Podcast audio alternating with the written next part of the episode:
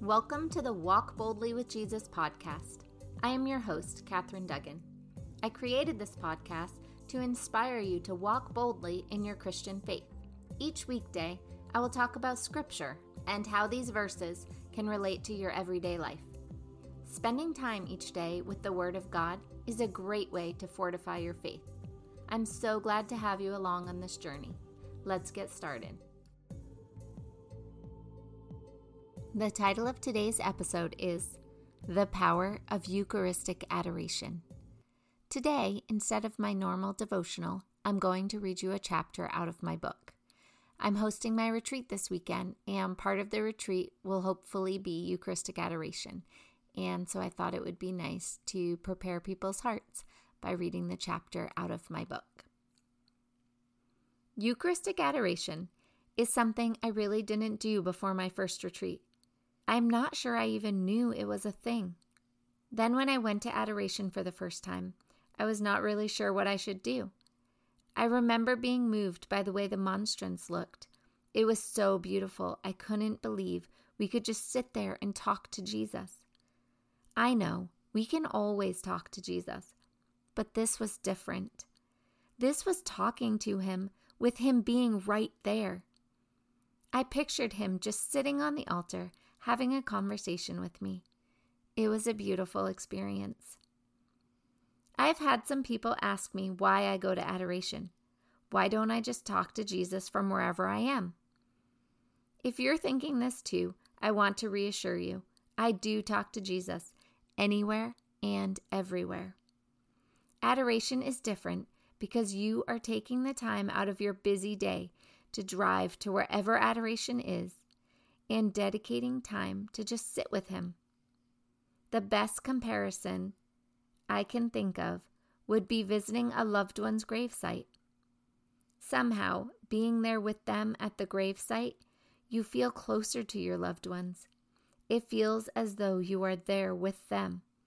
You can talk to your deceased family members anywhere. So, why do you go to the gravesite? I remember a very powerful experience I had during adoration. One time, I was sitting in adoration, and since I had not been there before, I didn't know what to do. I decided I was going to read the Bible while I was there. The one problem? I didn't know where to start. Okay, I thought maybe I will read about the Ten Commandments. Another problem? I don't know where I would find the Ten Commandments in the Bible. I was very new to reading the Bible if you can't tell. I talked to God and I told him I had heard of people asking God where something is in the Bible and then just opening it up randomly and ending up on the right page. I decided I would try this. I feel like I had tried it before with no luck, but I tried it again anyway. I asked God to show me where in the Bible it talks about the Ten Commandments. I randomly opened my Bible, and there they were the Ten Commandments. I couldn't believe it. It was amazing. I decided to try it again. I did not even remember what I asked for next, but I turned to a random page and it was exactly what I was looking for. I was in awe. I was so grateful. I couldn't believe God, with all that He does, would take the time to show me where something is in the Bible. I was at the gift shop later that weekend and I found a necklace that looked like the monstrance. It was a triangle with rounded edges and it had a diamond in the middle to represent the host. I bought it as a reminder that Jesus is always with us. I feel such joy remembering that time in adoration. The next year, I went to adoration at the same retreat location. I prayed that I could feel the presence of the Holy Spirit. I know He's always with us, but I wanted to feel His presence in a real, tangible way. I was praying and I closed my eyes, and I saw this light. It was a white ball of light, and it was as if it was dancing on the back of my eyelids. It was so beautiful. I wanted it to last forever. I didn't want to open my eyes because I didn't want the light to disappear. It did not last for a long time. It was probably less than a minute. I just remember sitting there in awe again that God had showed up. Why are we always surprised when God shows up? God tells us He will always show up, and then we're surprised when He does. Maybe it's because we're used to living in a world filled with humans. Humans don't always show up. We make mistakes, we make bad choices, we hurt people sometimes without meaning to, and sometimes we say we will show up and we don't. God wants to be with us. If we ask Him, if we invite Him into our lives, He will enter our lives and transform them. I wish I could tell you every time I go to adoration, I have an experience like these two. I do not. Maybe it's because I'm not asking for this type of experience each time. Maybe it's because He knows I don't need it. I'm not sure. I do know I enjoy going to adoration and spending time with God. I like that I can go and be in the same room with Him. When I first started going to Eucharistic adoration, I didn't know what to do.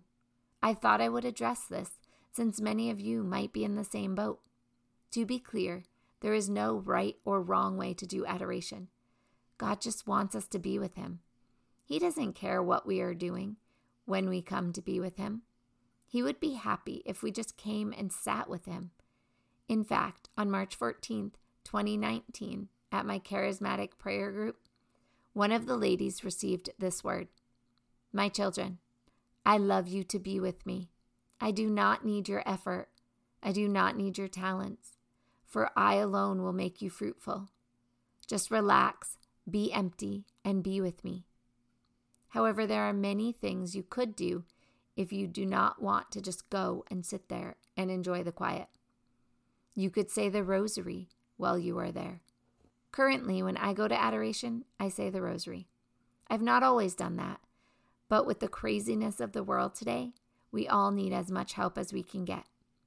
Many churches have rosary beads and pamphlets on how to say the rosary in case you're new to saying it.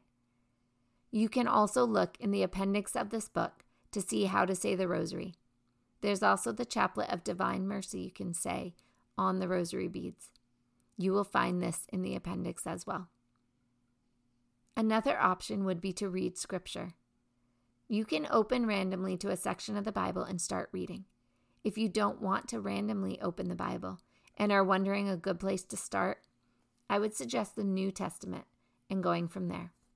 The Psalms and Proverbs are also good starting places. Whenever you choose to start, read a little of the Bible and then reflect on what you have just read. What does it mean? Do you have any questions? How does it make you feel? I usually take my prayer journal and write to God while I'm in adoration. I write about my day, any things I need help with, any prayer requests, and anything else I want to tell Him. Then I wait and listen to what He wants to say back to me. I think this is something a lot of us do not do. We talk to God an awful lot. But do we stop and listen to what he has to say back to us? I have always had a hard time just sitting still and trying to listen to what God has to say to me. Now, instead of trying to sit and quietly listen, I ask God to speak through my pen and I write anything that comes into my mind. This has been so great. For me, it's been a much easier way to hear what God wants to tell me. And also, I have a record of what He said since I was writing it down as it came to me. You may be skeptical that this could work for you, but I think if you gave it a try, you would be pleasantly surprised at the outcome. For those of you who would like more structure, I have you covered too. I found this book called Miracle Hour by Linda Schubert. I highly recommend you get this book if you get the chance. It's a short book, just 33 pages, that describes a method of prayer that will change your life. Linda talks about breaking your holy hour up into 12 five minute segments. The 12 segments are praise, sing to the Lord, spiritual warfare, surrender, release of the Holy Spirit, repentance, forgiveness, scripture reflections, wait for the Lord to speak, intercession, petitions, and thanksgiving. In her book, she goes into detail on what you could say for each one of those 12 sections. I loved finding this book because I am someone who likes to have direction on how to do something. Some people love to be told there's no right or wrong way to do something. I am not one of those people. Right before finding this book, I had decided I was going to wake up an hour earlier than usual each morning to spend time with God. I was very excited about this new idea and couldn't wait to see how much I grew in the faith during this one hour. The next morning, I woke up ready to grow. However, there were so many choices for things I could do for that one hour, I couldn't decide how to spend it. Some days I would read the Bible or do my prayer journal, or maybe say the rosary. Whatever you do is great as you're spending time with God and dedicating time to Him. I was struggling because it would take me 20 minutes of the hour to figure out what I wanted to do. I was craving structure, and then I found this book at a Life in the Spirit seminar. And I was so happy to have some structure. I know the benefits of Eucharistic adoration, and I truly enjoy going. I also struggle to find time to go. I put on my goal sheets, which I fill out each month, go to Eucharistic adoration once a week. I wrote this for about four months before I actually started going. Okay, days are busy and life happens, and we don't make time for everything. I was speaking to a friend about my struggle with wanting to go, but not actually getting there, and she suggested I sign up for an hour each week. For me, this was a great suggestion, as I do have time to go. I was just filling that time with less important things. However, if I have a commitment to show up and be there, I will show up and be there. If you have never been to Eucharistic adoration and you are looking for ways to increase or strengthen your faith, then my suggestion would be give it a try. Many churches have certain times a month they offer adoration. Some churches have perpetual adoration, which means they have adoration 24 hours a day, seven days a week. You can go online to therealpresence.org and find where adoration is offered in your state. I hope you enjoyed chapter 10 of my book, Total Trust in God's Safe Embrace. I hope you give Eucharistic adoration a try. Thank you so much for joining me on this journey to walk boldly with Jesus. I look forward to meeting you all here again on Monday. Remember, Jesus loves you, and so do I. Have a blessed weekend.